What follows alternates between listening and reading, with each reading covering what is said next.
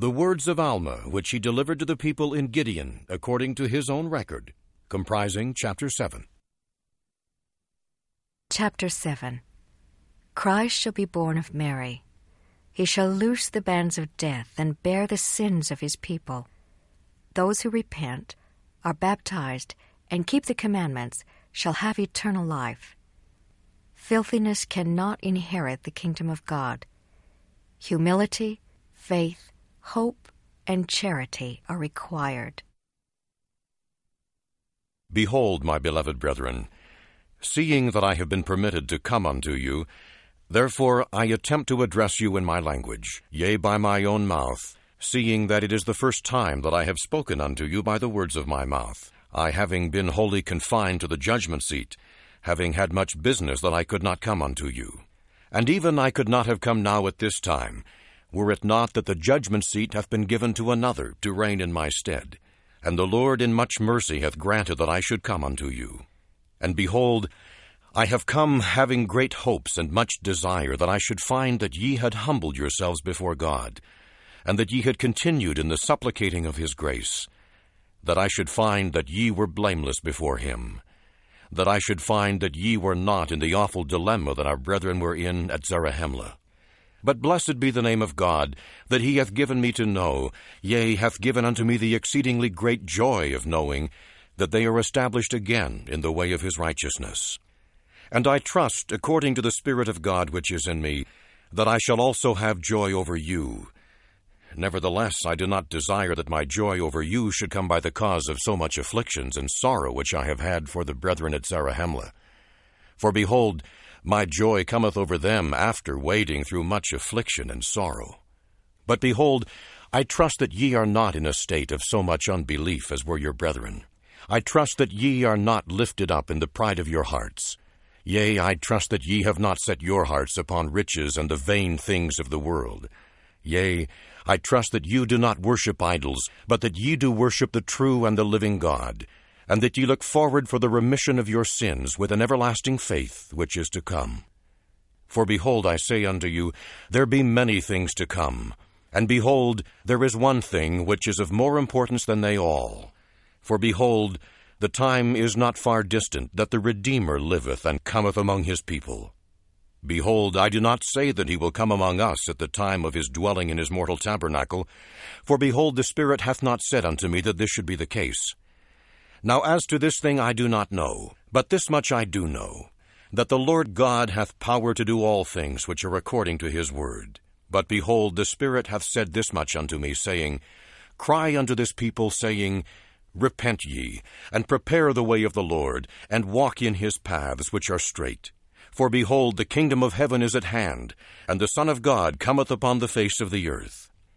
And behold, he shall be born of Mary at Jerusalem, which is the land of our forefathers, she being a virgin, a precious and chosen vessel, who shall be overshadowed and conceive by the power of the Holy Ghost, and bring forth a son, yea, even the Son of God.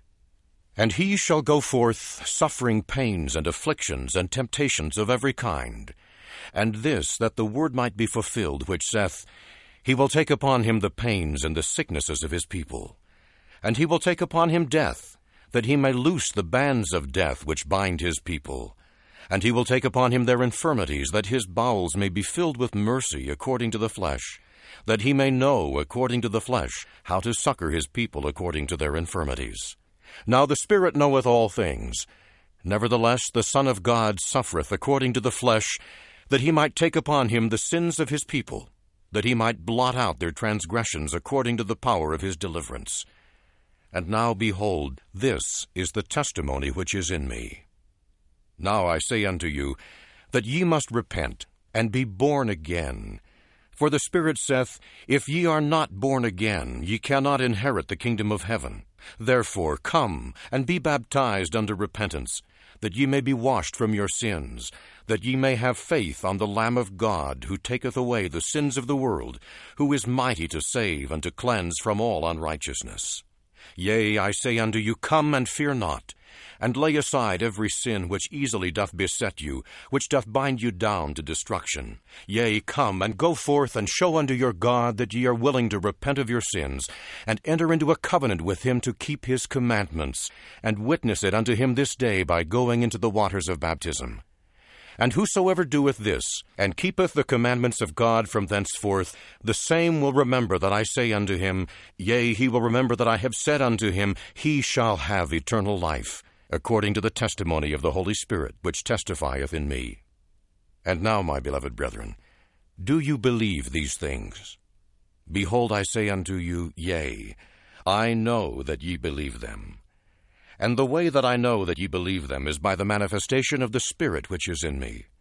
And now, because your faith is strong concerning that, yea, concerning the things which I have spoken, great is my joy.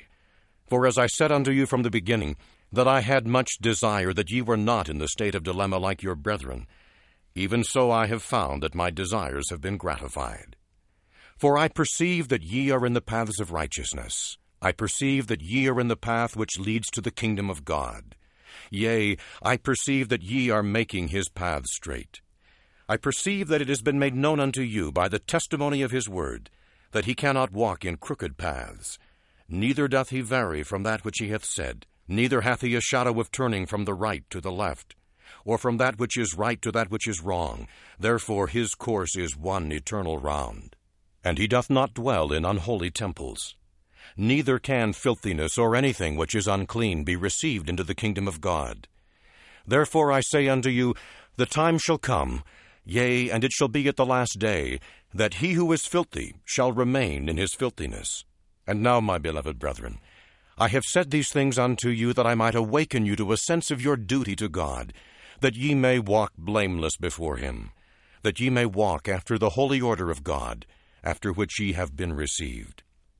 And now I would that ye should be humble, and be submissive and gentle, easy to be entreated, full of patience and long suffering, being temperate in all things, being diligent in keeping the commandments of God at all times, asking for whatsoever things ye stand in need, both spiritual and temporal, always returning thanks unto God for whatsoever things ye do receive. And see that ye have faith, hope, and charity, and then ye will always abound in good works. And may the Lord bless you and keep your garments spotless, that ye may at last be brought to sit down with Abraham, Isaac, and Jacob, and the holy prophets who have been ever since the world began, having your garments spotless, even as their garments are spotless, in the kingdom of heaven, to go no more out. And now, my beloved brethren, I have spoken these words unto you according to the Spirit which testifieth in me. And my soul doth exceedingly rejoice because of the exceeding diligence and heed which ye have given unto my word.